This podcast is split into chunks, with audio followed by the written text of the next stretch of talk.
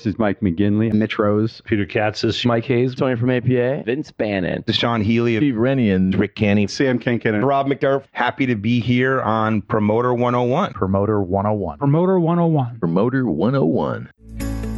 Hi, I'm Slurpy McGurkin, and I'm here to tell you why you should vote for Promoter 101 to be the supreme leader of the International Federation of Podcasts. Promoter 101 cares about you. We strive to bring you the most intriguing, insightful, and entertaining interviews on a weekly basis, purely out of the goodness of our hearts. Other podcasts make you listen to commercials and sponsorships because, well, let's face it, all they really care about is money. Promoter 101 is good for the economy. With all the money people save not buying stuff that other podcasts are selling, they'll be able to buy more concert tickets. That's pretty much the goal, right?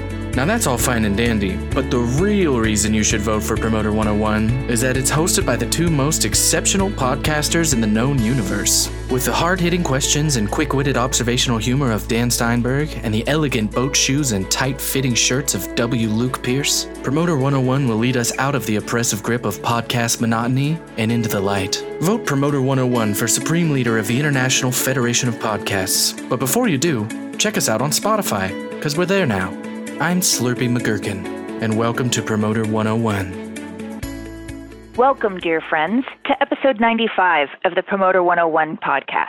This week on the Promoter 101 podcast, we've got AEG Presents Bobby Reynolds, APA's Noelle Largus shares her views of the biz.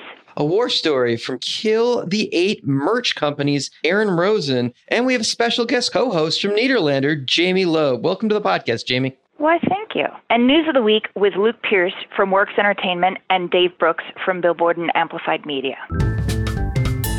It's Barry Dickins from ITB, and I'm on Promoter 101. Did you know you can pretty much listen to Promoter 101 anywhere, Jamie? Really? Anywhere?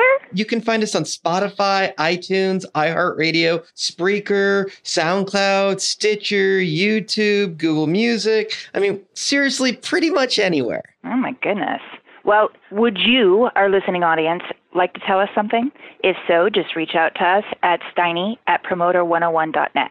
Or you can follow us on Twitter. Luke is W. Luke Pierce. I'm at The Jew. The show is Promoters 101 or Promoter 101, whichever you prefer. And Jamie is Jamie Loeb at Twitter. This is Ariel Hyatt from Cyber PR on the Promoter 101 podcast. If you've missed any of our past podcasts, don't worry. This week we've got a classic reissue of episode 52. This episode features AGI's Nick Storch talking about everything from the moment Ghost is having to King Diamond.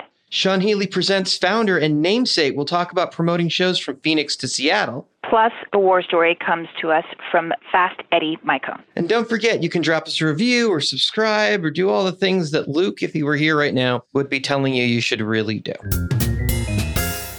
Hi, this is Heath Miller. Becca Leifer. Ed Micone. Derek Dimmenstein. Jason Kupperman. Jason Miller. John Schur. Marcia Flessick. Mike Fruitman. Ricardo Bacco. Peter Schwartz. Nick Storch. I'm on Promoter 101. Promoter 101. I'm on Promoter 101. News of the week. Please welcome W. Luke Pierce and Billboard's Dave Brooks. And it's time for the news of the week. We are joined this week on Promoter 101 by our good friend from Amplify Magazine and Billboard, Mr. Dave Brooks. Welcome to the podcast. Thanks for having me, Luke. Glad to be here. Tell me what's going on in the world this week. What do you got for us? Yeah, the big story this week UTA is finally in the money. United Talent Agency has, you know, sold a big stake in the company to InvestCorp and Public Sector Pension Investment Board, which basically is a fund for the various public employee pensions around the United States. We don't know a lot about the deal, but you know, keep in mind this kind of comes a few years after TPG bought into CAA, WME and W sold a majority to Silver Lake Partners. What's a little different, I, I think, is like, you know, those two deals, CAA and WME, they're selling it to funds that really help grow the business. You know, while UTA, this investment from say like the pension fund, this is more about a long-term investment for the pension board. So perhaps that's a good thing. Perhaps that means that the investors will be kind of like silent partners and won't get involved in the day-to-day decisions of UTA. But I think more importantly, I mean, this just obviously gives UTA the capital it needs to grow and expand as a modern day agency to compete against CAA, WME, and Paradigm. What do you think that it says that the money that's buying into UTA is less aligned with other ventures in media spaces? And I'm not saying that TPG with CAA was this big Raine capital esque type of money or, you know, similar to the same thing about Silver Lake, but they had aligned interests in peripheral fields and tech with Silver Lake, you know, and some other businesses with TPG. UTA is being signaled that this is like a complete monetization of equity in UTA by an outside board that's basically just a, a cash infusion away to a liquidity event for some of the existing stakeholders and shareholders, of which I will note in this that they said that even assistants were going to be benefiting from this, which is seems highly unusual in an agency world. But what do you think it says that it's this kind of pension board kind of money and not, you know, some capital that's aligned with entertainment stuff? Is that a knock or reflection on UTA's business and their position right now? That's a really interesting point. And yes, I did see what you're talking about. They're saying that everybody was going to get a financial benefit from this transaction, including assistants and support staff. I don't really define what that means. Everybody gets a taste, is what they. they yeah, yeah, yeah. I mean, you, know, I think you're making a great point. I mean, exactly. Like, say like a Silver Lake Partners, the way they're driving WME with investment and pushing, you know, with acquisitions like UFC, you know, the Miss Universe pageant, even Pro Bull Riders, like, right, that's all the strategy, right? Kind of bringing together the talent agency. This UTA deal, it just seems like they're selling an equity stake to these big investment boards, but we're not seeing like what's the strategy here from the capital side. Maybe that's what Jeremy Zimmer and some of the, the partners at UTA want. They want to take investment from somebody that's going to give them the money, that's going to capitalize them, but not kind of get in the way of their vision and how they want to spend the money. Maybe that's the kind of partner they're looking for so that the people who are driving UTA business can also drive how this money is spent. We know we've got a lot of well informed listeners in the podcast. It should be pointed out, too, that I'm going to blank on which pension board, but WME Endeavor has taken subsequently since the initial Silver Lake investment and then since the acquisition of IMG that made Silver Lake a majority owner of, of WME, they've also taken on late stage pension money like it was it canada right yeah the, yeah. Canada, the canada pension plan put somewhere up in the hundreds of millions of dollars into wme just as the singapore sovereign wealth fund has invested in wme and the saudi sovereign wealth fund so you're right it's not just kind of these private equity and groups but there's also these big funds that are also getting involved. They're just not necessarily in a majority position. It's interesting we see that. You know, the, the one agency that I left off here that I just scratched my head about is ICM Partners, which has gone through a capitalization period with you know Rizvi Capital coming in, and then a subsequent buyback of that. You know, they kind of jettisoned the participation of that and, and bought the company back from the private share of things. But this does not seem like the kind of trajectory that an agency is going to take when they're taking on an investment of this size in UTA. This seems like a long tail play for them. Yeah, exactly. I mean, it'll be very interesting to see how they spend this money. UTA has already acquired part of Circle. It'll be interesting to see if they acquire actual touring properties like WME and CAA have. And you're right. I think the, the ball's in the court of ICM. What are they? How are they going to react to this move? Because they seem kind of like the natural next competitor in line with UTA. If you look at the, the Billboard Power 100, the UTA is slightly ranked higher than ICM. So it, it makes sense that they would want to do something in reaction. We'll have to stay tuned on that story. What else you got, Dave? Everybody has heard of the legendary rock club Viper Room. I've been there uh, many times. What we've learned in the last month is that the Viper Room, along with a number of other properties along the Sunset Strip, have been bundled together and sold to a uh, private equity group. Now, we don't know yet what is going to happen to the Viper Room. But, you know, if you look at what's happened to properties like the House of Blues on the Sunset Strip, you know, music venues are kind of seen as the least profitable venture. And that area is such a high area for condos and hotels that they're being knocked down for those type of properties. So I think it'll be interesting to see if the Viper Room survives this acquisition. We don't know a lot about the buyer. It's just an LLC out of Scottsdale calling itself 8850 Sunset, which is just the address. But, you know, the Viper Room obviously has such a rich history. You know, it goes back to the kind of mob days of LA, like, you know, Bugsy Siegel. And, you know, obviously Johnny Depp bought into it in the 90s. It was You got like River Phoenix stories. I mean, like plus all of the poker games. I don't know if you've seen Molly's game. Yes. uh, detailing uh, the high stakes poker games happening back there too. Right, Tobey Maguire kind of muscling people around in his poker games. I mean, just so much history for a venue that's really, you know, just a 250 cap venue. So we'll see uh, what happens with this, but I think it's not the best sign for LA music. I gotta Right. assume this is gonna become a high rise of some sort. Like, there's just no way that this thing survives, right? Which is a, a sad thing. Yeah, I agree. I mean, this, what they did at the House of Blues is basically condos and hotels. And I mean, let's be honest, the Sunset Strip just is not the hot spot in LA anymore, right? I mean, I, I think the Roxy is a great room and it's, it's amazing to see like an underplay there. But if you look at where the, the, the places around LA that are really happening, you know, it's Hollywood, it's kind of mid Wilshire, it's even downtown.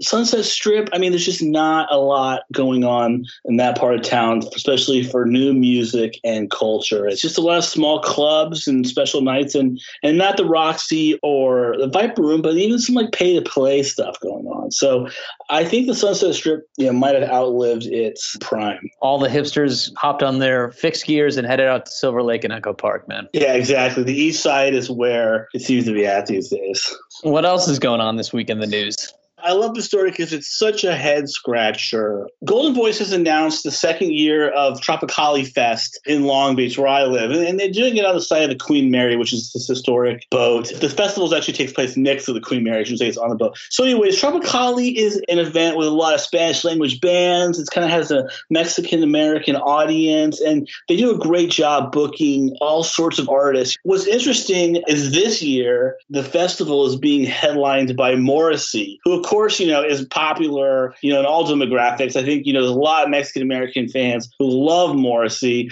but Tropicalia at its heart is not just a music festival; it's also a celebration of tacos. And if you know anything about Morrissey, he hates meat and he cancels shows all the time. This is going to be a real interesting thing to watch. It's November 3rd and 4th. And I mean, look, Morrissey is anchoring this thing down, right? He is the big name. They also have Cardi B, you know, Los Tigres del Norte, some other great acts. But I mean, this, it seems like a roll of the dice getting Morrissey on stage when you're going to have taco meat in the air. It's a roll of dice anytime you buy Morrissey, right? I, I feel like everybody's, in some degree, has got a Morrissey horror story attached to it, you know? So to put him in a place where you know there's going to be the elements that's going to trigger that guy, you better be finding some sort of insurance or subrogation to limit your exposure on that front of things, because otherwise it's going to come 10 o'clock, get him on stage, nowhere to be found. It's not going to be a good thing. That festival plays out when? This fall? It's November 3rd and 4th down here in Long Beach. Are you going to be at it? Are you going to be tasting some tacos? Oh, I'll be there.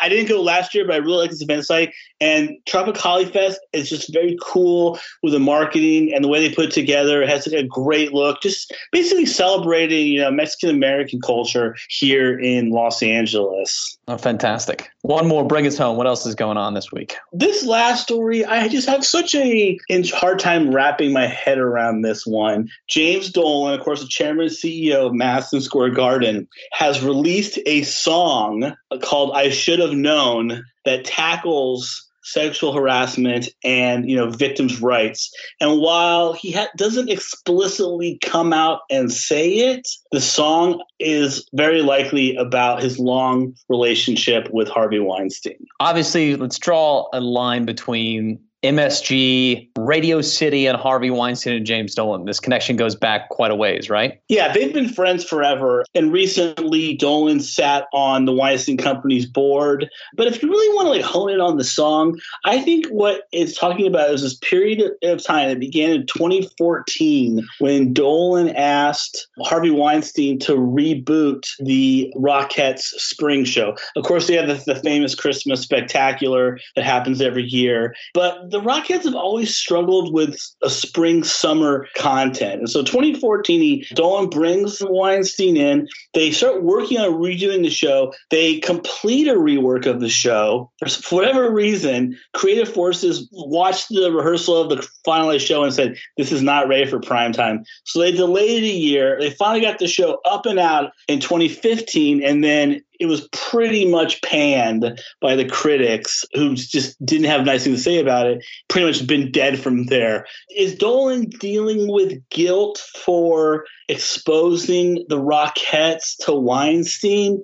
I mean, I would not want to be the person who introduced Harvey Weinstein to, you know, dancers. To anybody. Yeah, know? exactly. to Anybody, let alone you know the Rockettes, which is like an institution. And there was like a great article in the New York Daily News with all these blind quotes and anonymous you know allegations saying the dancers were happy to be ready of the quote creepy old man. And they were quote relieved he won't be standing in the back of the theater and taking notes in the dark. So it's definitely an interesting way for dolan to kind of deal with weinstein. And while you know i think it's easy to say how is that making amends with potentially introducing a predator to all sorts of people. Yeah, I'm going to reserve judgment on this for Dolan and give him the benefit of the doubt for now. But I think if he really ne- thinks that he is going to turn the chapter on Weinstein, he's going to have to do more. I think I'm just going to give him the, the benefit of time to actually do more before I make judgment. And hey, listen, of course they want to get out information about this song and this music, this side project, JD and the Straight Shots that James Dolan sings in is interesting and all, but the way that the story read to me felt like this was a publicist handing the story to journalists to write about a particular song. So is it an element of guilt? Is it an element of self promotion? I don't know what it is to make of it, but I felt very weird even reading that article. And I don't, I don't know how it read to you, Dave, but it just felt like one of those stories that I read over and over from artists talking about their singles, you know? the whole thing is incredibly strange.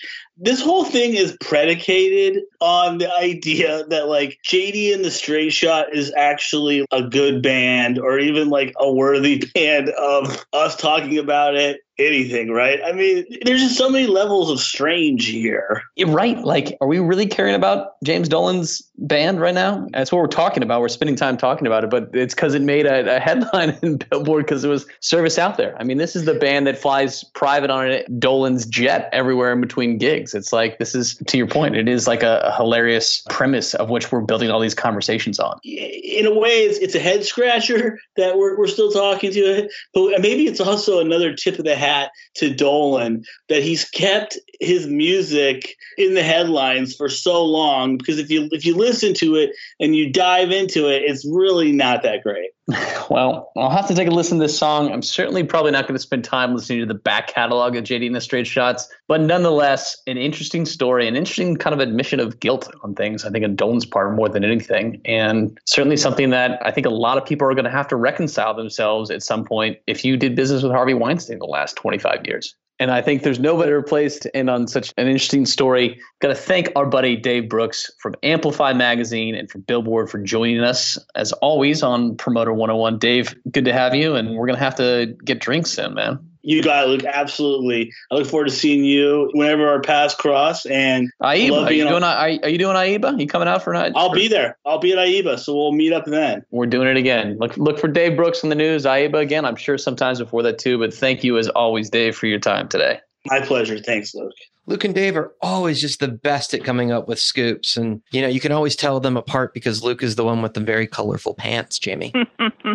I've noticed. Hi, I'm Mitch Rose, co head of the music department at CAA, and I'm on Promoter 101. It's everyone's favorite time the announcement of the Promoter 101 Badass of the Week. This week, a little shameless self promotion, as we're very excited to announce this week's Promoter 101 Badass of the Week is going out to Jason Zink. Because he never listens to the podcast, he'll actually never know. But hey, shameless self promotion for us at Emporium this week. Congratulations, Jason. This is Julia Frank from Wizard Promotions in Germany, and we're on Promoter 101. In our feature interview this week, we've got Bobby Reynolds from AEG Presents. Las Vegas, Nevada, and I'm hanging out with the king of Vegas, Bobby Reynolds. Welcome to the podcast, man. Thanks for coming to Las Vegas. So we've known each other for a long time, and I've got a very broad view of your epic career from agent to promoter, every coast that this industry offers in the U.S., and now Vegas. Well, I- don't think I put agent on my resume. Hey, Being- man, QBQ. being an intern for Dennis at QBQ for Train Fair, I don't think qualifies as an agent, but I'll take the compliment. Guy booked some cool acts. Absolutely. It's great being so young, seeing all that and, and starting out, you know, watching Metallica tours go out and Billy Joel tours go out and Andrew Dice Clay being the biggest comedian on the planet at the time. It was really, really cool being there. That's two things. Andrew Dice Clay once sold Madison Square Garden out for two nights. Right. That's how powerful a comedian was once upon a time. Right. Which was unheard of. It's not like now where you got six guys that can do that kind of business. Absolutely right. There Yeah. was one. There was him. one. I don't think until that time I ever saw a comedian advertised at an arena. I mean, it was just mind blowing. And graduating high school in New York in '93, I used to burn out those Dice cassette tapes. You know, Absolutely. QBQ was the precursor to what is now AGI and essentially is now probably the most premier boutique agency in the world. Yeah, they are. They have uh, a really solid crew of guys there that have been there for a long time, and they continue to not only come up with new talent to represent, but they have their mainstays. To say you're not an agent or you, you weren't, okay, but you could have been and you definitely were in the door at one of the coolest agencies in the world. Yeah, I mean, again, at about as low a level as you can get, I was definitely there watching stuff go down and learning about the business for sure. Okay, so what kicked it over to the promoter Yeah, side? I mean, I think even while I was out chasing ticket counts and running for lunches and doing those kind of tasks, I kind of liked the promoter side of things more. I would talk to promoters and their assistants and, and just kind of liked the aspect of really producing the shows, being at all the shows and, you know, the concerts. And that, that experience is really why I got into this business. And it seemed like promoters had more of that experience day to day. you switched over sides, what, basically about 20 years ago, right? Yeah, so Jim Maloney was one of the guys that I would talk to when I worked at QBQ in his office. And Jim was working at Cellar Door at the time in Virginia and was going down to Myrtle Beach, South Carolina to open up the House of Blues. And I had heard of the House of Blues in Boston and had Chicago, New Orleans, and LA at the time. And always thought what they were doing was super cool. And Myrtle Beach was going to be their biggest venue to date. So when Jim was going down there, not many people moved from New York City to Myrtle Beach to work in the music business. But I did that and I did it for a little while. Was with the Myrtle Beach store for about a year and a half. And then I got, you know, an opportunity that I think really kind of changed my career trajectory was when Kevin Morrow called me and asked me to come out to LA to work in his office and go work for the LA House of Blues, which, you know, at the time was the coolest place in town, the coolest music venue in town, if, if not the country. Kevin, of course, being a legend in the industry and what he did for House of Blues. But even before that, another guy that started on the agent side, Yeah. Falk and Morrow Agency, Right. which was the original Sky Agency. That was a little before my time, but I've heard the stories from Kev and sounded like a very interesting place to work. Toasters and Dance Hall Crashers. Yeah, and yeah. Elise Rogers was an agent there. Some very cool stuff. All right, so now you're in the House of Blues system and part of a national syndicate as a talent buyer. Yeah, I mean, all the entertainment decisions at a macro level were coming out of LA, and the buyers would bounce their offers off of Kev. Kevin would run a weekly buyer call. Michael Yerke and Sonny Schneidau and Jim Maloney. Mike Krebs joined just a drop after I got there, getting to listen to those guys and how they conducted their business, how they gauged talent, how they cut their deals, and, and really, probably most importantly, how they communicated uh, with their staff and with the home office in LA. It was really just an eye opening opportunity. On top of that, you know, being out at night and developing relationships with agents and managers while we're all cutting our teeth and we're all making no money and living in LA and, and just having a really good time. It, it was, it was a great thing for my career. At this moment in time in the industry, independent promoters mm-hmm. ruled the universe. They were called the majors at the time because independent promoters were small club kids at that moment because the big promoters were what we now would call independent promoters, the guys that were doing arena shows in a market,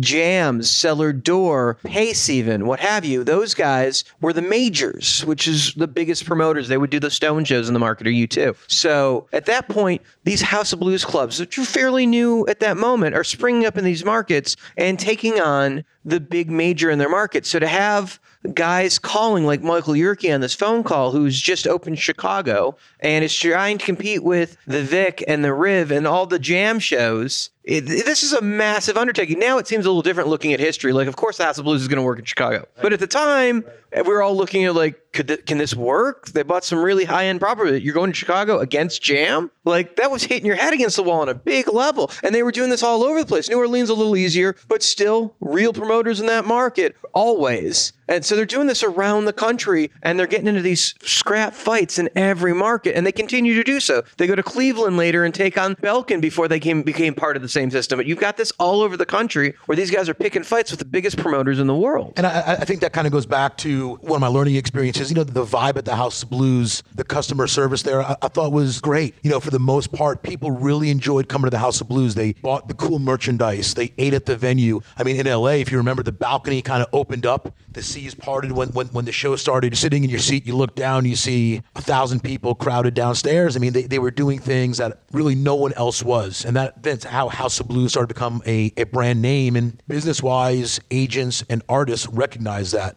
House of Blues always sounded good and the food was always good. And as we know, if your catering's good and your sound's good, you're probably gonna have a good show. At least the artist's gonna think so. Next level stuff. I mean, you had a couple clubs where the experience was already there. Like the Norva, they had a good thing that they were doing there where they were making acts happy. Seth always had a vibe. They made acts happy. But nationally, you weren't seeing that yet. There's a stage. You're lucky if there's a floor toilet seat backstage. You know, a lot of that had to do looking back with Kevin coming from the agent world and really, you know, knowing firsthand what was making artists happy and trying to adapt that thought process and those actions to the promoter side of the coin, which, you know, again, on the national level really wasn't being done.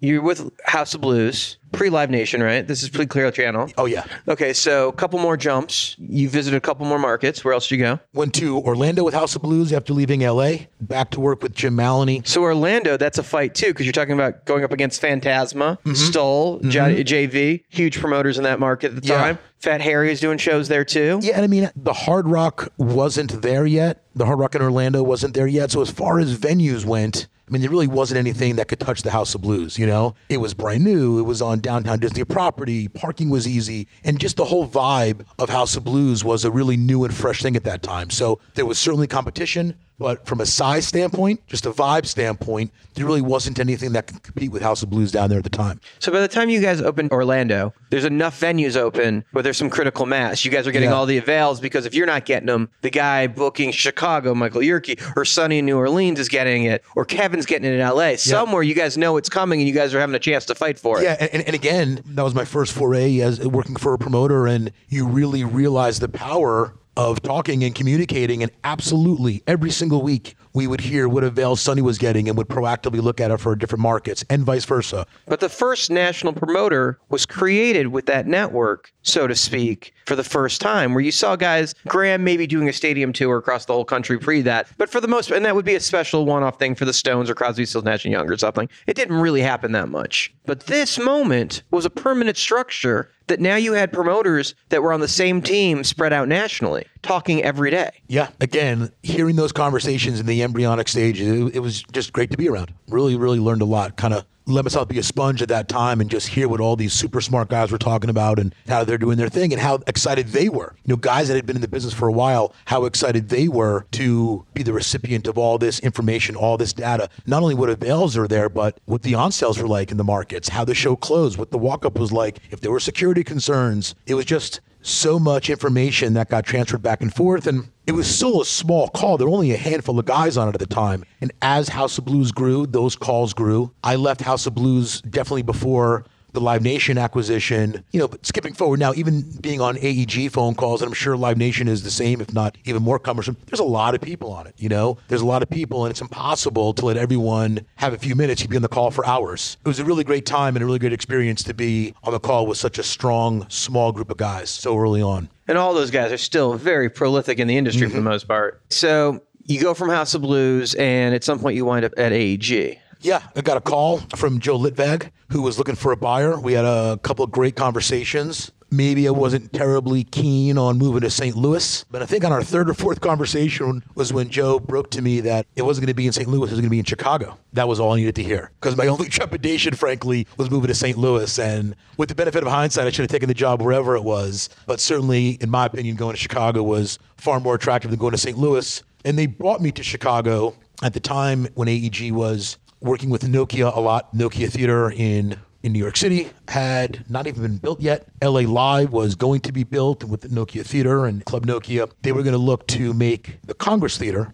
Nokia Theater Chicago. They were going to put a bunch, bunch of money into it and really ramp that place up and have that be part of a network with similar kind of assets and a similar kind of Chicago. New York, LA, great start. Exactly right. Long story longer, and well above my pay grade, the real estate deal with the Congress and some of the surrounding property didn't work out. So then I went to, I found myself in Chicago with no history and no venue to book, going up against Michael Yerke and the guys from Jam, and I would get my ass kicked on a daily basis. As anyone would, As, because as anyone would. I mean, you wow, know, it, it was an insurmountable task. I mean, at that point, you're talking about both Arnie and Jerry still buying. You're talking Right. about Don, Don, Sullivan. yeah. You're talking about Andrew. You're talking Yeah. about Nick Miller. It's Yeah. like, and, and, and wow. Like, and like no one even thought about me when calling Chicago. They had no reason to. It was just an unfortunate situation. But the company had my back. I started doing shows in Detroit. Not that that's an easy market, but I was able to bring to the AEG fold an amazing venue called the Royal Oak Music Theater. I helped shepherd that deal through and started booking a lot of dates at it. When I left that office, as a matter of fact, I helped hire Jason Rogalewski, one of our fantastic buyers who's just crushing it in that market right now. Doing shows in Detroit, like I said, Columbus, a ton of shows in Kansas City. Just doing shows to kind of fill in the gap and cover my salary. Was on the road a lot, and it definitely wasn't the ideal situation. Were you the precursor to AEG's venues there that Mike D had kind of helped develop along? Not really. Uh, But there, wa- there weren't any of those things yet, right? the, the the Midland Theater wasn't there. We were, I was doing shows at the Uptown Theater and the Beaumont Club. Okay, so you're kind of competing with Jeff Fortier. Yeah, to a certain degree. Where Joe Litvak cultivated a lot of radio shows up there. I kind of pilfered some action off of those things again, just to you know be a utility guy and, and, and be another guy booking shows and, and making some money. While I wasn't unhappy there, I certainly wanted to identify with the market more, have more focus on what it was I was going to be doing. There was one division in the company that I think everyone was envious of at the time, referring to AEG, of course, and that was our Las Vegas operation. John Meglen and John Nelson started the Coliseum at Caesar's Palace, the most successful theater in the world. At the time or even now? Even now. Now, how do you judge that? What is that based on? Amount of tickets sold and gross. Those are two very solid things that you judge something Yeah, those, those those are pretty good barometers. And gross wise, you know, I don't remember what the other venues are, but in Billboard, there was there's an, actually an ad in, in the Coliseum. I'll send it over to you. And it talked about the most successful theaters under, I think it's 6,500 capacity in the world. And the Coliseum, I hope I'm not fucking this up when I say opened up in 2003, before my time here. So these other venues had a three year head start on the Coliseum. And if you added up the gross revenue for venues number two, three, four, and five, they don't equal what the Coliseum is. These are Vegas venues. No, no, no. These are in the U.S. Fox Theater in Atlanta, Fox in Detroit. Wow. I'll take a screenshot of that ad and send it to you. It's like cool. We'll put it on our social media so everybody can well, adjacent with this. one, one of the most impressive things I've seen statistic wise in this business. So Titanic may have sank the ship, but Yeah, it built the there you go. Coliseum. That's a great line. You guys can pay me for that, whatever you want. Sure. The business out here was Celine, it was Bette Midler, it was Cher. Certainly the venue was built for Celine, and Celine was the, and still is, the biggest act out here. And then Peter Morton sold the Hard Rock. I'm living in Chicago. The Vegas business is going strong. AEG gets the contract to book the Hard Rock. Because it was Hewitt Silva before that. Mm-hmm. Under Peter Morton's regime, Peter Right. sold it to a different hedge fund. There's been several ownership changes in the, in the past decade that we've been involved there. AEG got the contract to book the venue. It was uh, John Meglen that got it done. And in true Meglen fashion, it was like, okay, well, now I need someone to do it. and as the story, as I understand it, is Meglen asked Larry Vallon who we should have doing it. And he goes, I got just the guy for you. So I was living in Chicago, booking the joint, coming out here in the wintertime to go cover shows, like leaving the Chicago winter and coming to cover shows at the Hard Rock was a pretty awesome time. But after probably six months of doing that from Chicago, Meglen asked me to move out here. And I did. Couldn't be happier. Love it out here. Been out here 10 years. And it was my job to kind of cultivate the market outside of the Coliseum. To say that was a well-oiled machine is is an understatement. So at the time, did everything at the joint, did some one-offs at the Coliseum on the very few weekends that there weren't resident artists. Right, because at the time you guys had Celine and Elton's, and between them, that's Well, really, I mean, it was it was, it was Celine Elton, and then different residency shows popped in, and we, we'd fill in weekends. We would book Mexican Independence Day separately, maybe do some late night stuff on the appropriate weekend. By late night, I mean a comedian at ten thirty on Memorial Day Saturday. You know, or Seinfeld or something, right? Yeah. there were different things that went in, but not a ton. Would buy a handful of arena shows, bunch of shows at the pool at Mandalay Bay, and again started to cultivate an entertainment business out here aside from what we were doing at the Coliseum. But make no doubt about it, the Coliseum was definitely our bread and butter. Okay, so the Coliseum is in full swing. And for anyone that hasn't heard the story about how the Coliseum came to be, I would urge you to go back and listen to the John Meglen podcast where he talks about cutting the deal with Anschutz up against the wall, explaining his vision and cutting it in person in real time, holding him up against the wall while he's explaining the thing. You got to go back and listen to it because it's a great interview. I won't recast it because he tells it better than anybody. you guys are big into the market between having the joint and now you've got Caesars with the Coliseum. And Caesars is probably the only property that's kept up throughout all the eras with staying hip. Absolutely. They've done a great job reinventing themselves, and Coliseum played an enormous role in that. An enormous role. Bringing in stadium level headline talent to play in a beautifully designed soft seat 4,300 capacity theater. I mean, it's just an awesome place to see a show. And like I was telling you at lunch, you see some of the entertainers in there, you, you can't help but to be massively impressed. And the intimacy is what that's what allows us to charge as much as we do for those tickets. It's, it's the experiences that everyone in the business talks about now. To Meglen's credit, knowing you can charge so much money for a ticket and provide someone with that experience, people were afraid to do that, and, and John wasn't. And that's what caused the Coliseum to be such a high grossing venue, like I said. Okay, so Meglen cuts the deal, and then you're here putting in the plays. Like he's the coach calling the plays from the sideline. You're the quarterback here on the field pulling it off. And John Nelson is the executive here that kind of runs the day to day business. So it's pretty easy for me just to go ahead and try to get new venue deals and then book the venues that we have. John handles a lot of the day to day operation in this market and absolutely facilitates on deals. But for sure, his forte is is running the office here and kind of letting everyone do what they do best. So now that we've done the history, let's talk about the fact that Vegas is your market for AEG. You oversee this market. You got two things that you have to deal with on a day to day basis. One is you're still buying one off shows. And the other is you're dealing with residencies, setting them up and then keeping them running. So that's two different pitches. So let's do the residency first, and then we'll talk about the market itself and the one offs. So when you're going through developing a residency and cutting that deal, you're talking to an act that's used to their stadium or arena touring, because it's got to be an act of that level a Jennifer Lopez or Gwen Stefani or Bette Midler, whoever it may be, but somebody that's touring with 12, 20 semis, right? You got to talk them into playing a theater and doing a more intimate show than they've done in years. That's got to be a very personal pitch each time. Yeah, it is. And it, gets easier and easier, frankly, as as the business goes on because the word spreads. And I'll tell you, I've never worked with an artist, whether it's something as big as the Coliseum, whether it's something at the joint or something at the Wynn, where the artist doesn't like the concept.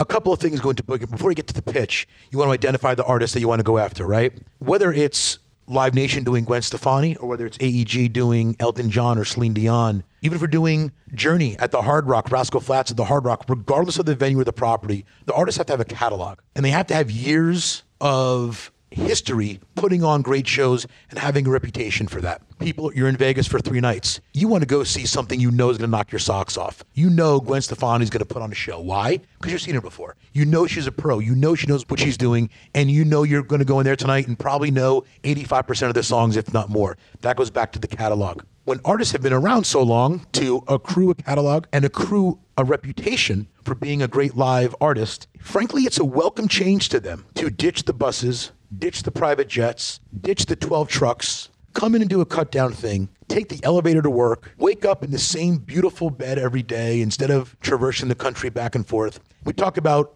a home field advantage for sports all the time. We don't talk about it for the music business. A residency is the closest thing you're ever going to have to a home field advantage. Hold on one sec. You just said take the elevator to work. In the case of the Coliseum, Celine can literally do that, right? The department's literally attached to the theater for her. Yeah, I mean, it's not that clean. But she doesn't have to deal with the public if she doesn't want to. Definitely not. No one has to. Whether it's here at the Wynn, whether it's at the Hard Rock, we just toured the backstage area for the Encore Theater. You see how well thought out these theaters are and how well constructed they are. But yeah, that, that's exactly what I meant. They take the elevator to work. They take the elevator down. They get in their car, typically, into a car that we provide, and we drop them off right backstage. They leave their room and they're in the venue in no more than four minutes. It's a very easy and efficient way to do your business. Like I said, no trucks, no buses, in-house sound and lights. Another thing, I mean, we talk about the big robust shows, the big huge production shows in Vegas. Here at the Encore, it's almost a different kind of mentality that we pitch. And it's to make the shows less about the production and maybe more about the artist. You're in such an intimate place.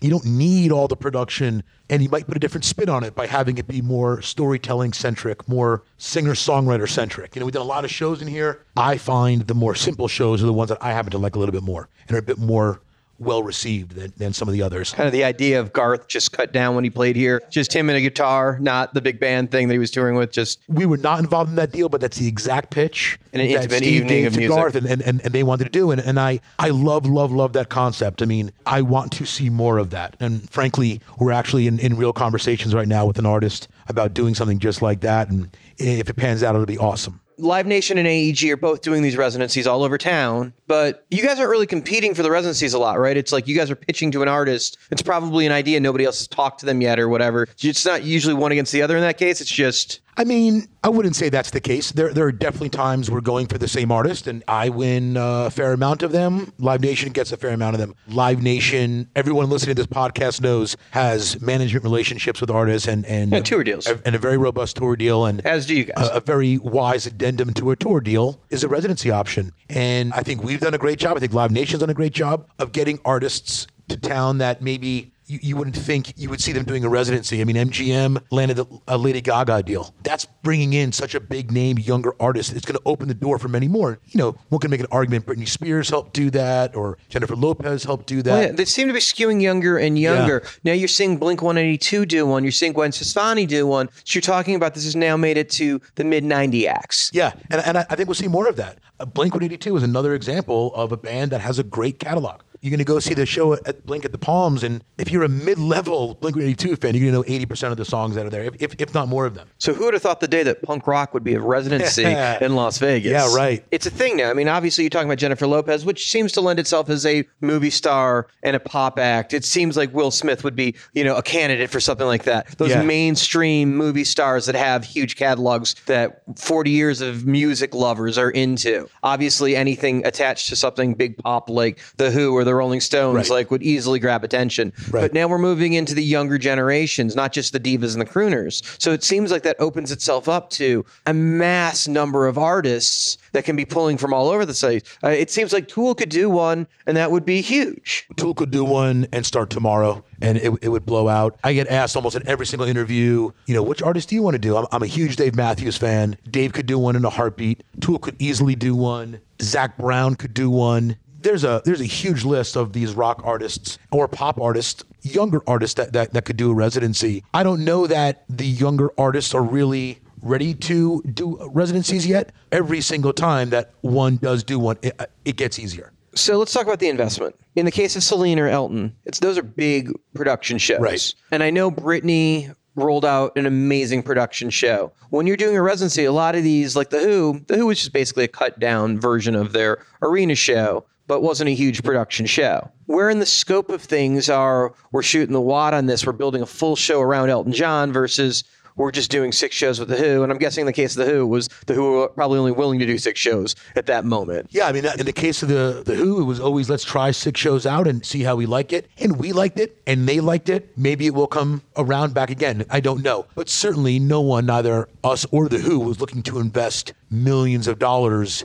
in set creation for a six show deal. Right, but if they wanted to do Tommy here, would they'd actually perform it for a long-term residency? I imagine you guys would write a check for that very quickly on a big production show. Absolutely, like like like we've done for Elton and Celine and countless others, but that has to be part of a much bigger deal. Right, because you have to recoup it. Have to recoup it. So, at what point of the process is we see this as a three to ten year possible residency versus let's try six shows and then go from there? You know, like any other deal, like any deal you cut or I cut, it's it's a conversation. We have a residency with Reba Brooks and Dunn over at the Coliseum. We started out two years. We extended it for another run and are in, in conversations about extending it even further. It's, it's been a great show. That show's set works so well for them. And here's another Meglen quote. You have all your shit from all the other tours and warehouses. Bring that out and resurrect that. You already have it. You're, you're, you already paid for it. The best of. So there's so many ways to skin the cat. And frankly, people want, whether you call it best of or not, that's what people want in Vegas. They don't want to hear eight new songs, you know, in a set. They want The- to, the- they're the 90 greatest. minutes. They want to hear the hits and they want to go do a million other things that night, you know? So it's like anything else. If we're going to,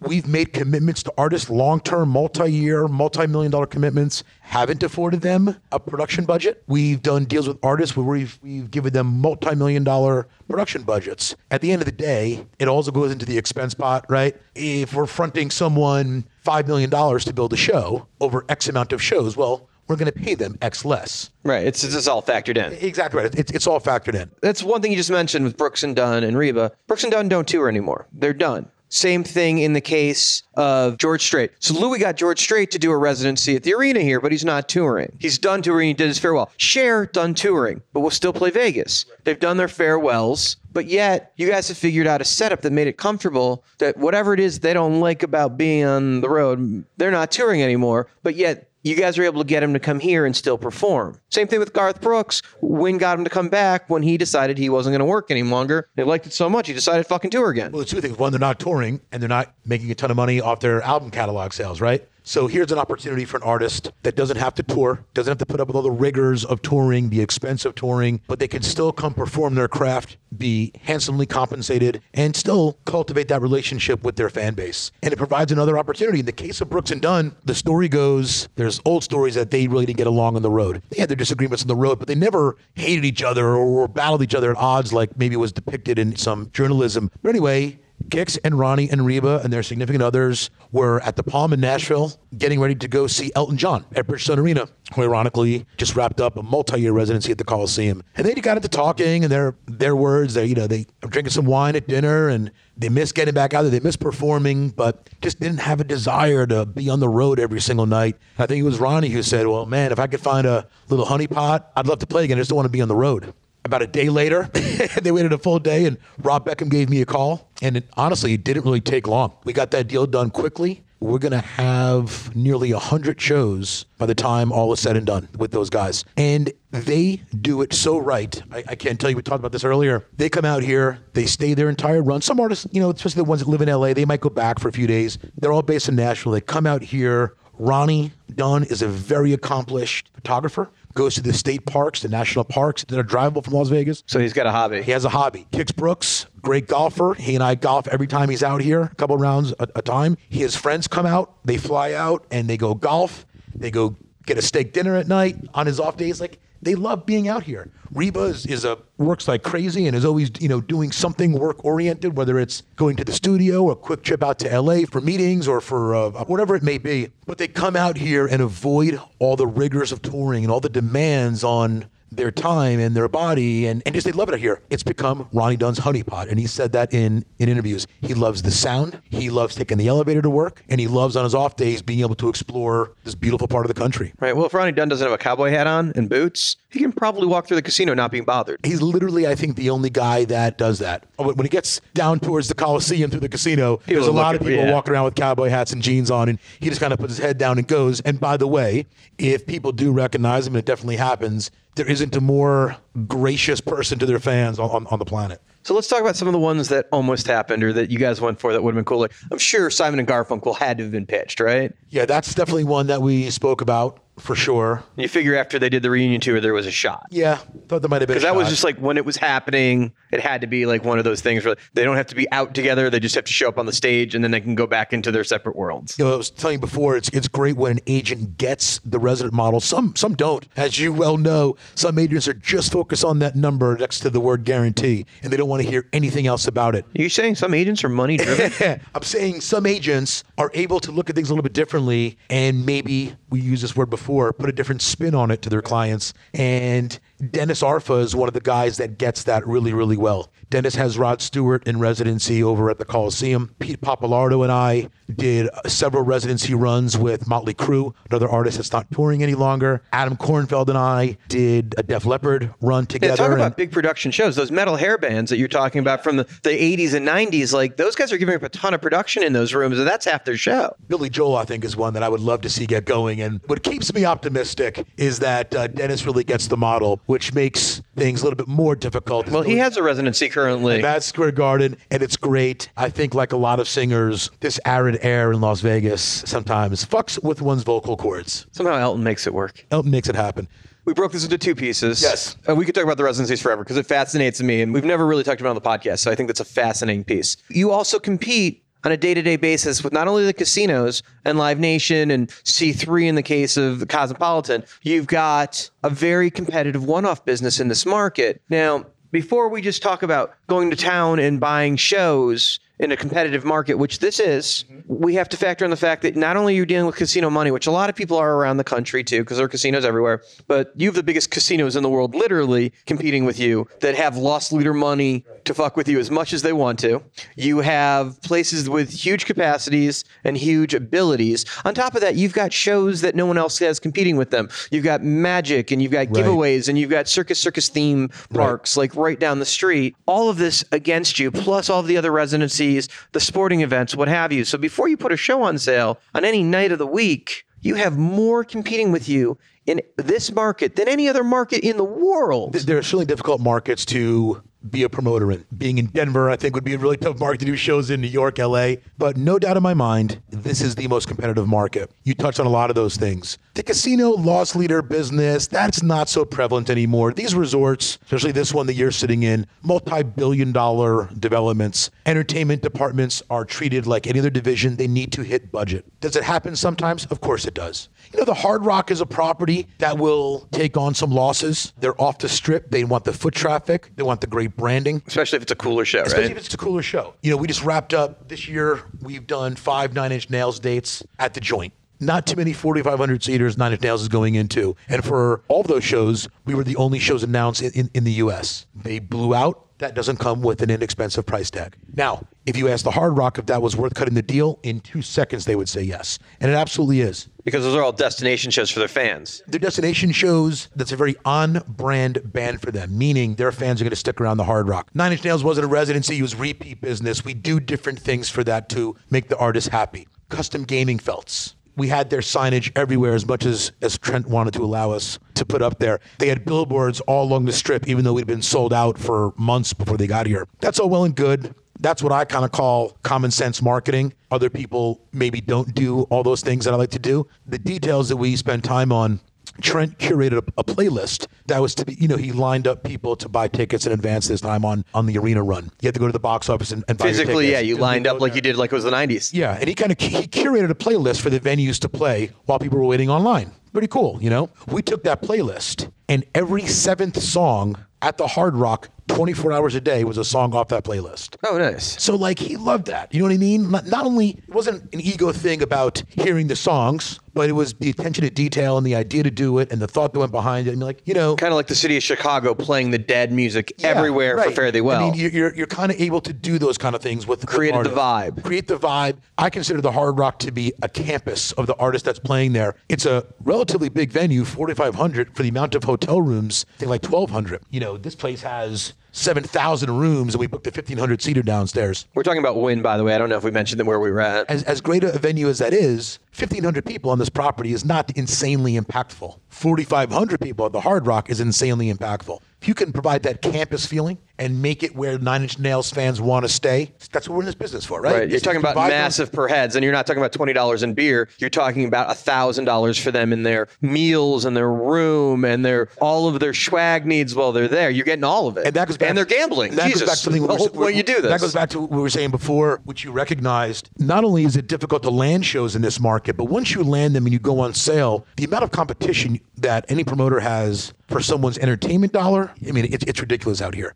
Whether it's legal or illegal, there are a zillion options of things to do out here. You want to do things you're not doing in your hometown. Not any city in the world has the amount of Cirque du Soleil shows here. They're all great. Like they're great. And if you're living in Chicago or you're, you know, wherever you're living in the US, your city doesn't have an $80 million nightclub like like Hakkasan is. It doesn't have a $100 million nightclub like Ami does. It doesn't have O. It doesn't have Le Rêve. It doesn't have all these things that you can go do. So are you are you going to go see Social Distortion at the Brooklyn Bowl when you're here? Well, you you know, you can go do that in your town. You don't need to spend a night going to see Social D in Las Vegas. Probably the only city in the world though where you're competing between a social D ticket and David Copperfield, and it's a jump ball. Do I go to Social D or do I go to do a Copperfield or do I gamble or do I go to a strip club? You know, I was going to spend money on a ticket and drinks. I'm, I'm going to put it on my alma mater and see how they do. They're, they're, they're playing tomorrow and they're massive underdogs. And there's always something new because the city is constantly There's building and always opening. something new. Always something new. Always something different. Drinks, food. If you live in um, a very big city like Dallas, Guy Savoy doesn't have a restaurant there. Guy Savoy has a restaurant here. If you're a foodie and you want to try Guy Savoy, it's a $600 meal. You know, like where do you spend your money? How do you allocate And how much of that is there? Yeah, right.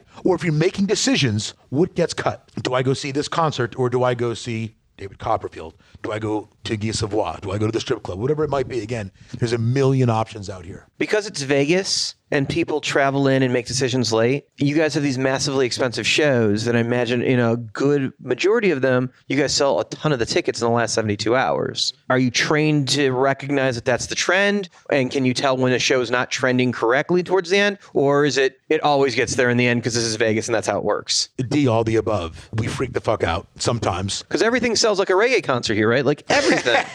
that, that's, that, that, that's good to look at. They say it's something like 80, 82% of the people, when they get to Vegas, don't know what they're going to do in Vegas. That's why when you flew, flew in here, all the advertising you see at the airport, taxi trunks, taxi hops, you're inundated with messaging the moment you, you get to town because there's so many options and so many things to do.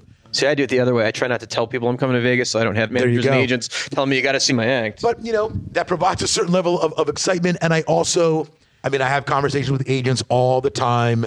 Yeah, they got to be freaking out too because you got to be the lowest count of the two or constantly oh my on the God, one I constantly, I constantly hear that line. Yeah, but it's probably true when they tell you with the highest guarantee too. I'm With the sure. highest guarantee. if we're doing a show in an arena, the casino might be holding, pick a number, 2,500 tickets. We have our deals with the casino. We know when they're committed versus held. Okay. If I'm telling the agent they're committed, they're committed. They don't process them right away. They're busy. They have a lot of stuff going on. There's a fight with $85 million in the purse. You know, there's huge things going on at all times. They're not so focused on, you know, these 2,000 pick an artist tickets that they're being held. And they're committed to, by the way. So regardless, sell them or not, they're So the paying for them. But but you know, then I get a phone call from the agent. Oh, we want to make sure those aren't going to go unused. I'm like, you know, they're not. People want to see them. And I've had this conversation no less than 500 times, I think. And every single time I've been right. I've never once had an agent come out and say, man, you, you, you told me the first three rows would be filled up. They're empty. We're fucked. Blah, blah, blah, blah, blah, blah, blah.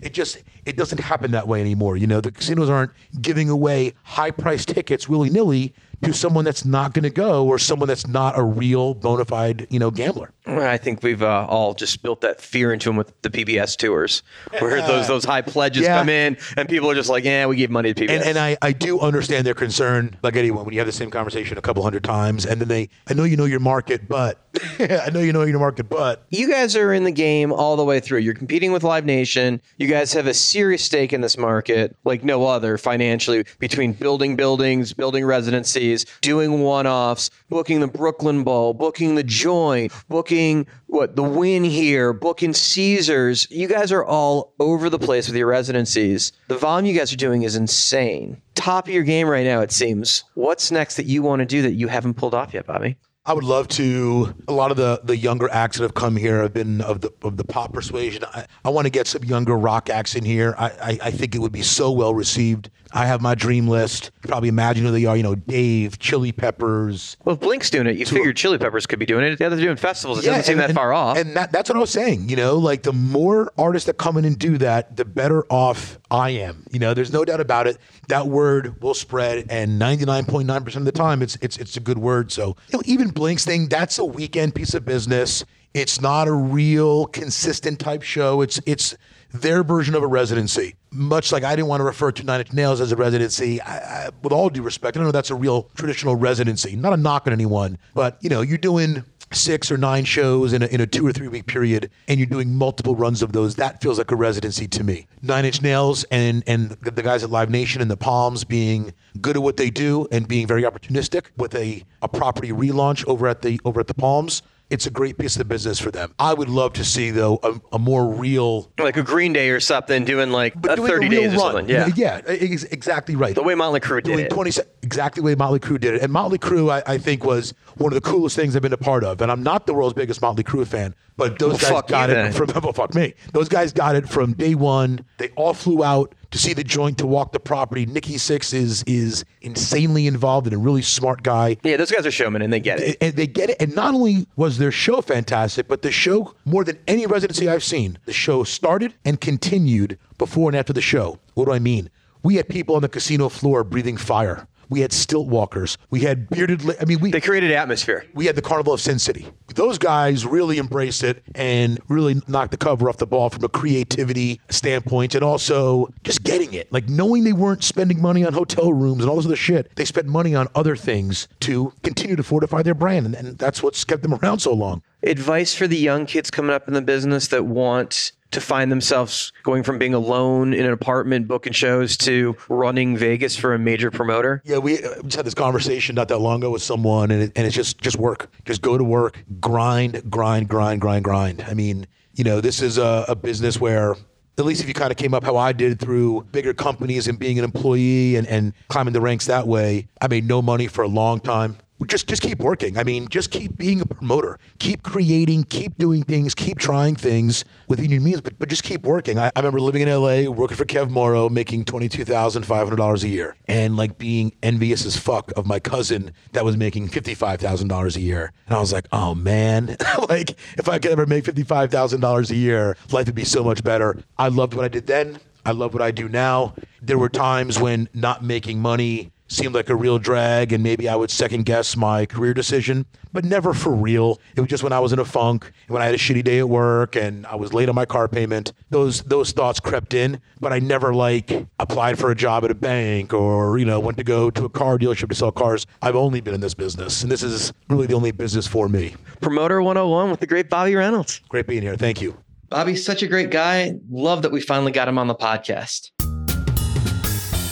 This is John Schultz. I'm Windish. Charlie from Crescent Ballroom. Craig Newman. Dave Brooks. Dave Ratner. John Holiday. Ted Bicknell. LX. Imong Shaw. Tilly Lesko. Gerald B. Henley. Harlan Fry here. Jack Ross. Jason Miller. Jeffrey Fox. Joe Escalante. Blair LeBlanc. Martin Atkins. Neil Dixon. Nick Farkas. Paula Palazzo. And I'm on Promoter 101. Promoter 101. Promoter 101. Tweets of the week. It just can't be avoided. It's that time. It's time for Tweets of the Week. First up, ticket service charge fees are the mystery meat of rock and roll. No idea what makes them up, but clearly they're not going away, and we must have them as part of our healthy rock and roll diet, Jamie. All right, well, I don't eat meat, so I don't know what that says. But hey, next, when you've been covering mostly seated shows for so long, you forget how fun a mosh pit can be. Shout out to Ghost and Social Distortion for reminding me of my youth recently. The pit can be a good time. Jamie, you've done some Slayer shows recently. You visit the pit? I've visited, but I've observed from afar. Well, they can be a sweaty, unhappy place, but they are fun to watch and they make you feel very youthful. Eight vertebrae fused and two rods in my back. I don't think that moshing is in my future. But hey, that's a story for another podcast. All right, next up. When an agent asks you for 180% of the show's sellout gross for a baby band, that will not come close to selling out. oh, it's the magic of our industry. It's what it's all based on. I know they're not going to gross it, but you know what? Just be there for us, guys. Just give it to us anyway. Come on. It's there. Come on, you can afford it. Come on. All right, that does it for Promoter 101 tweets. You can follow Dan at the Jew on Twitter.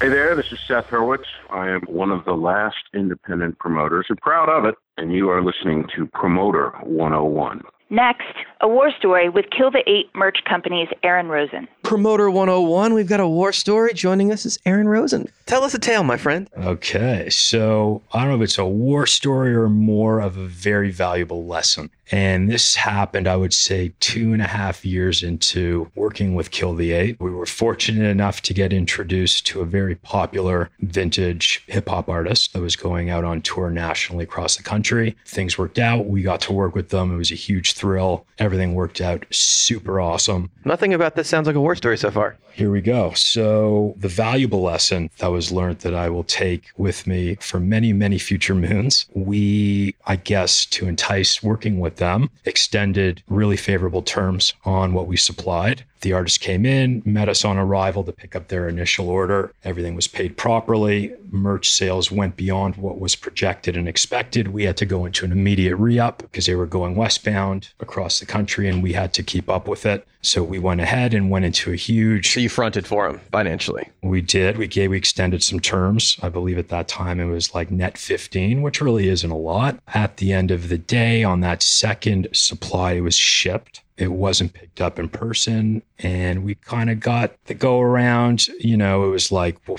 come meet us at our hotel when we're in Toronto and we'll settle up, which then turned into come drive out to London, Ontario, which is about an hour and a half west of where we're sitting. And I'll settle up with you after the show. Long story short, we go up. I'm watching the show. We're backstage after. Everyone's hanging out, having a really good time. It comes time to confront the manager, which I do with my tail between my legs and, you know, basically get to business affairs. And we basically got the go F yourself. We're doing okay. And we'll pay you when it's time and when we're ready. Did they ever pay you? No. Valuable lesson learned. So never trust a, a vintage hip hop artist with your product in advance. Exactly. As exciting as it is, I mean, as happy as you are, business is business and you got to keep safe. War Stories with Aaron Rosen. Thanks so much. Pleasure. Watch for a full interview with Aaron coming up shortly on Promoter 101, but not this week, so don't watch that closely. Hello, this is Sarah Mertz. Rick Barrow. Nick Light. Mark Geiger. This is Lee Anderson. Kevin Lyman. John Giddings. Jim Runge. Jeff White. Brian Zisk. Chuck Randall. Brian O'Connell. Andrea Johnson. Adam Parsons. Ariel Hyatt. Ben Mensch. Jamie Miller. Billy Wayne Davis. Brandon Frankel. Mitch LaFon. Jake Gould. Gary Smith. Jeff Cohen. You are on Promoter 101. Promoter 101. Next, we are joined by the lovely and talented Noelle Largies from APA. How are you doing? I'm good. You rock the world of middle of the road at APA. You guys do all sorts of adult contemporary, PACs, and we're really doing a serious amount of business right now. Holding it down on the West Coast for sure. Casinos, performing arts centers, theaters. I'm handling it all. Just the sexiest part of our business. Very, very sexy. Everyone's always dying to go to my shows if it's your parents. You started as a performer and you still play, right? Correct. I play cello from age nine until now. So that was my influence and what got me started. And I like that my roots are really as a performer and in music. And it really helped me to transfer from a classical background into theaters. Most people my age are really interested in the cool hip clubs. And I grew up in theaters. I played at vets in Providence and at PPAC and all that since about fifth grade. So theater was what I know, and that sort of became an easy transition for me as an adult. Rhode Island is uh, where you cut your teeth. Yep. I grew up in Rhode Island and I went to Syracuse University. Go Orange, which is an amazing, amazing alumni network. And that has been really helpful to me just getting my foot in the door initially at the agency group and with networking out here in LA. And yeah, it's been really great. Okay, so you started the agency group, and were you on Andrea Johnson's desk at first? Is that I started as the receptionist. Which shout out to Kate Hanley Vistano over at UTA for giving me my first job. And she thought I could handle answering the phone and taking lunch orders and go from there. So it was really great. I mean, that was in 2008, which was really tough. I graduated from 2007 and I had about a year break. I had some family stuff to take care of. And going in in 2008 when the economy was bottoming out and lots of people weren't taking risk and moving around and getting new jobs was tricky. So I was really happy and excited to sort of slide right in there right before the next graduating class came out. And there were a lot of opportunities within the company there because of the agents who were there at that time and in that window, I guess. So Thinking about you as the receptionist at the agency group New York back then is like being a receptionist at a big fraternity house that's really nice. pretty much, pretty much. I mean, it was very male dominated. It was super male dominated. I mean, Natalia was there, Andrew was there, and that was about it in terms of agent level or management level. But it was great. And that was my first summer living in New York City after I had graduated college. And I really felt like I made it.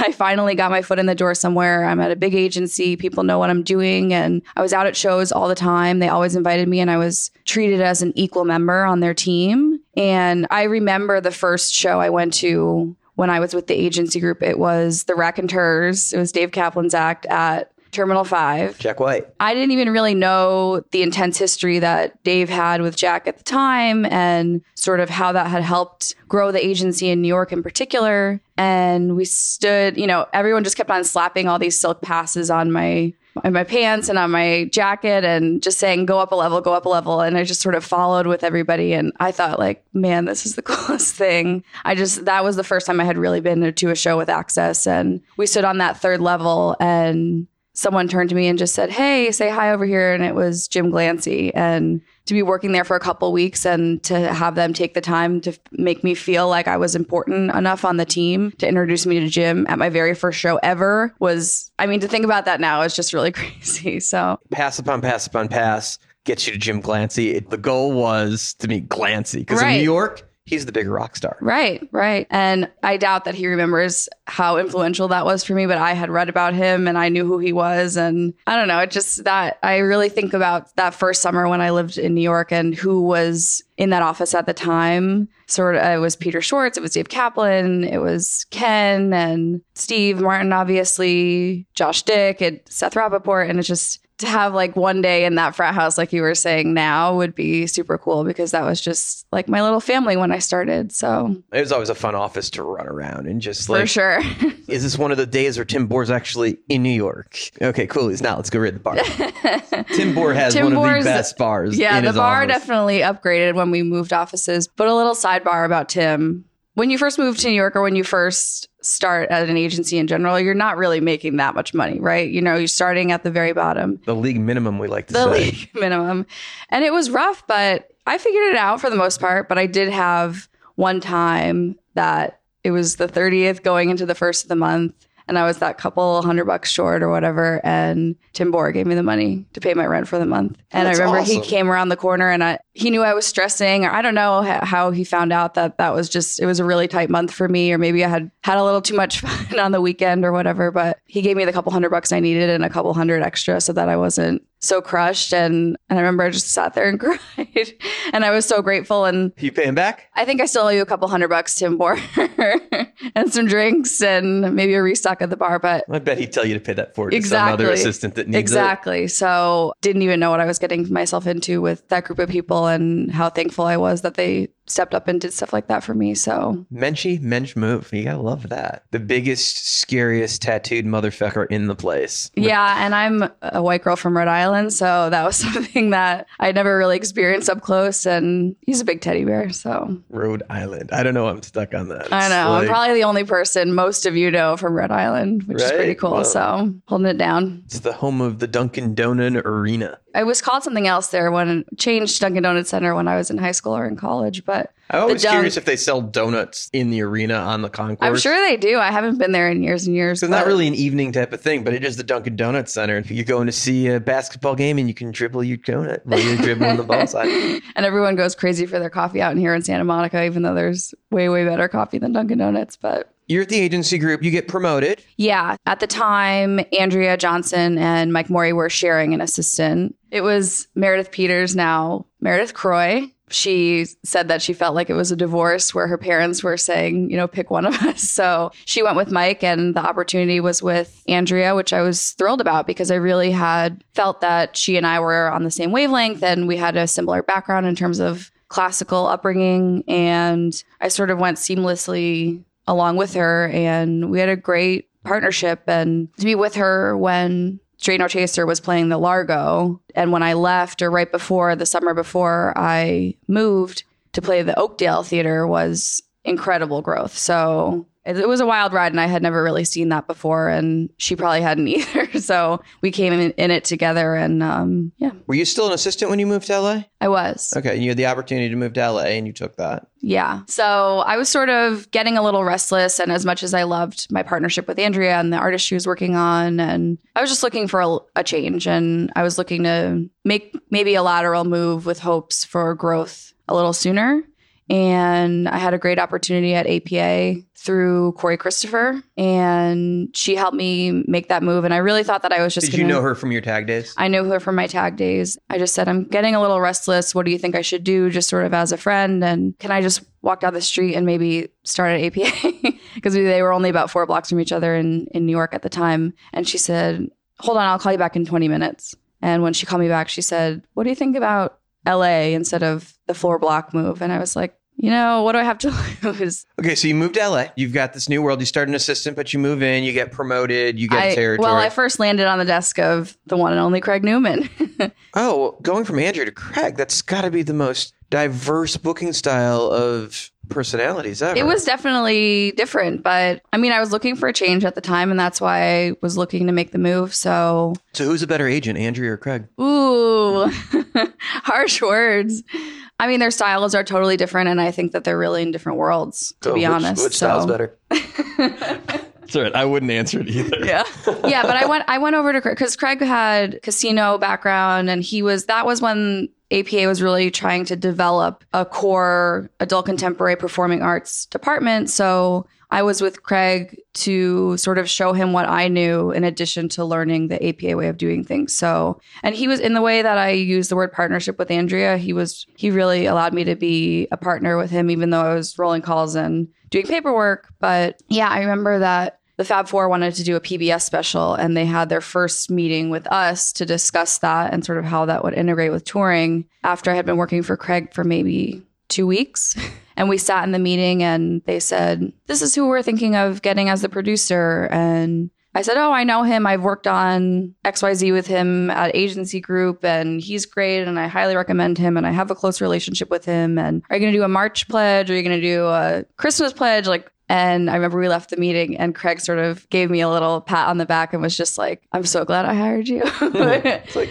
so, yeah. So it was, and it felt good to feel like I was contributing something that was maybe a skill set that he wasn't super well versed in and that I could bring something to the table in that way. So PBS is a unique business opportunity and most people can't wrap their head around it. And it's one of those things though, once you get it, it's actually not that difficult. The concept of it really isn't that hard. It's just wrapping your head around giving away the comps and the best seats in the house and whatever, and then running the infomercial. But once you get your head wrapped around it, it's a pretty cool system. it's its own animal, that's for sure. And you sort of have to know a few of the players and know how to speak the language. But you're right. Once you're in, it's easy to integrate that into other projects too. All right, let's jump ahead. You do your time as assistant, you get promoted, you get your territory, natural transition of that. And you've been doing that for quite a while. And you do a lot of the arts booking. So, in the midst of APA existing, half of your agency group family over the time has defected over to your world. Like a huge stream of the people you used to work with are now back in your office. So you had probably amazing relationships as that happened. You knew all of those guys coming in. Well, I'd like to first say that migrating from agency group to APA, I made it trendy. I bet Corey Christopher would say she made it. well, trendy. maybe Corey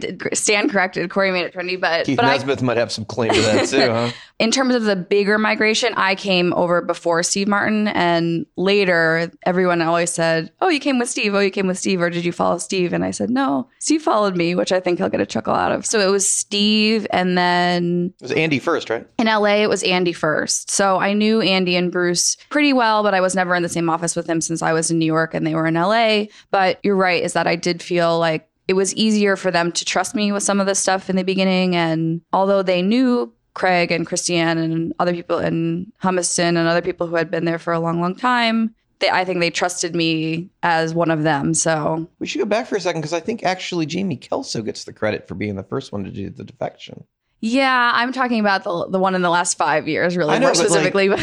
But, but, yeah, when I fir- when I first went in, it was When it you was think about that hallway, it's like yeah, Jamie, John Pantle, Keith, they were there all before me. So they merged an agency without actually merging an agency. yeah, an unofficial merge, I would say. but people that you had a working relationship with from the past, so that had to be like really helpful that you knew who these players were. Like Right. And I also I knew their rosters really well. I had seen most of those shows a number of times back in my New York days and so it was really easy for me to jump in and help them out, especially when they were transitioning and trying to get stuff in our system and all that. So, the things that the agency group didn't have that you guys do have is your full service agency. yeah, Huge film and TV division. TV film, company. reality, branded lifestyle, all that we could offer to all of our clients and I think that that's been obviously a a huge advantage for a lot of them who came over from agency group. How does selling performing arts differ than selling rock and roll? You know both sides of the business, but you focus on the PACs and the middle of the road stuff in the theater world. That's your bread and butter. The day to day, the big difference is the timing. So I'm already working on stuff for next season, which is September of 2018 through May of 2019 now. And I can say, oh, I know which weekends are available. So that's really the big difference is we're thinking really far ahead. But because I'm doing clubs and casinos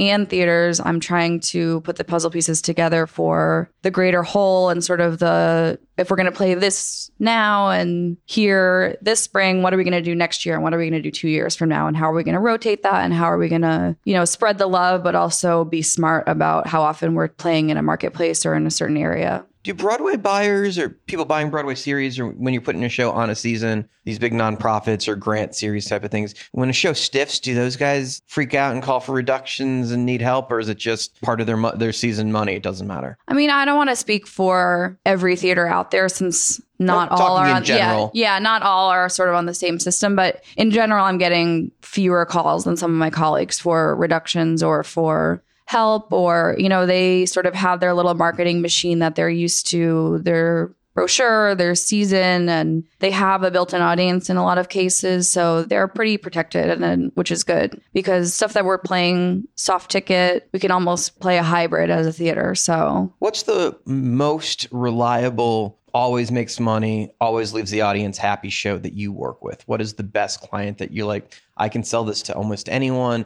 and they're going to come out winning.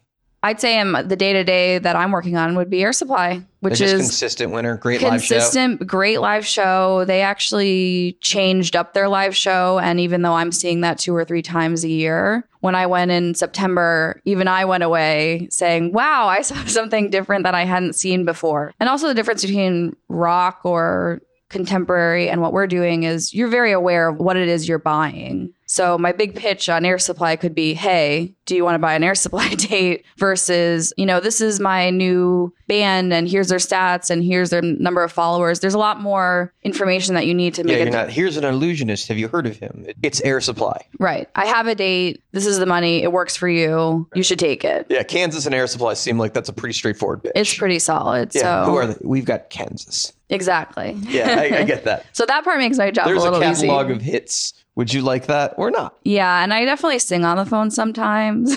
There's a lot of I'm all out of love jokes. So, um, yeah, I mean, everyone knows those hits. And even though I was born in the 80s, you feel like you're growing up with that surrounding you in the house, in the car, all of that. So I still have a connection to a lot of that stuff, even though generationally I'm one step younger than a lot of those. Well, all their agents are dying off. They need you. They need me.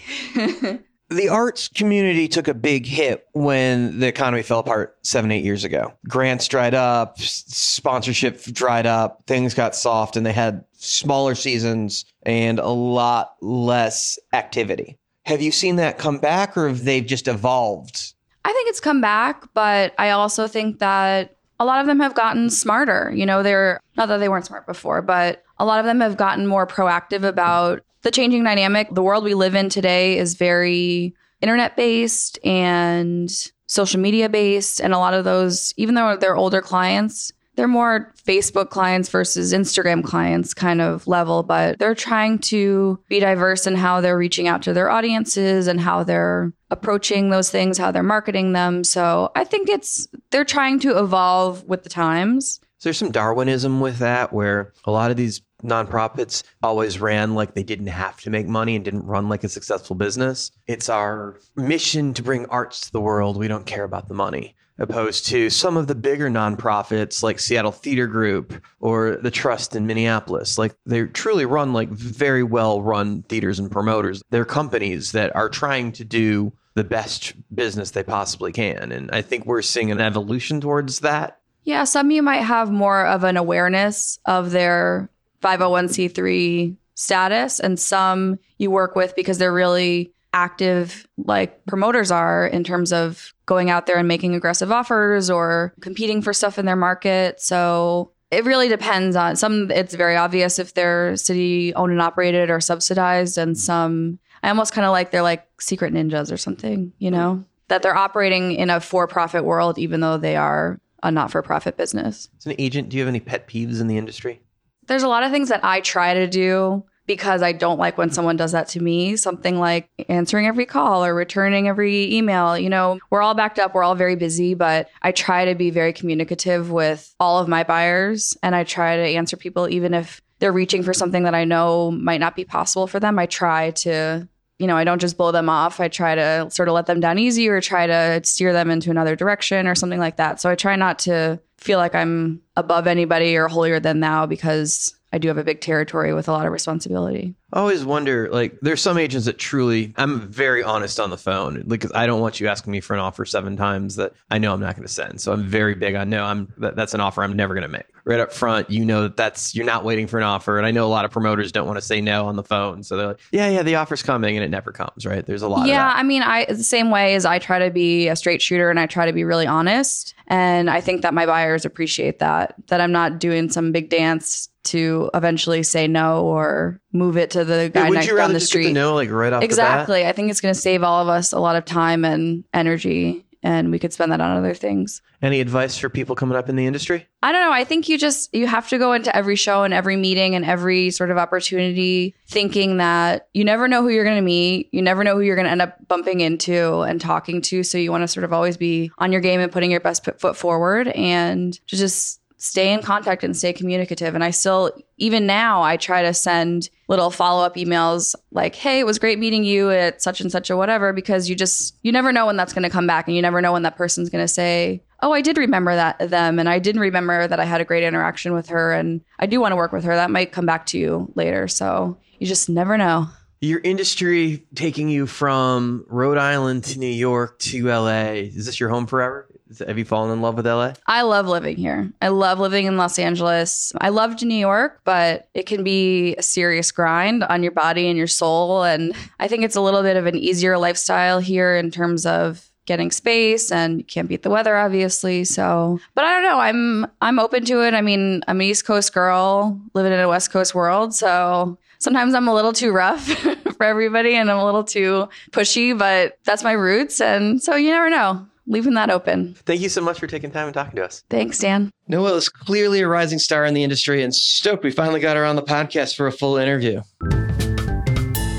This is Omar Al-Joulani from Live Nation, and you're listening to Promoter 101. We are celebrating birthdays from August 10th to August 16, 2018. That's Friday the 10th. Laura Kirby and Randy Hawkins of the Atmosphere Touring Crew. Shout out to Minneapolis. Saturday, Rob Chalice, Jimmy Koplik, and Brett Mosman. Sunday from the Adele Touring Crew, Greg Bogart. Monday, August 13th, wrestling superstar Jumpin' Jim Brunzell and Adam Bauer. They're kind of the same, Jim Brunzell and Adam Bauer. I was gonna say, You never really see them in the same place at the same time. I'm just saying. I hear ya.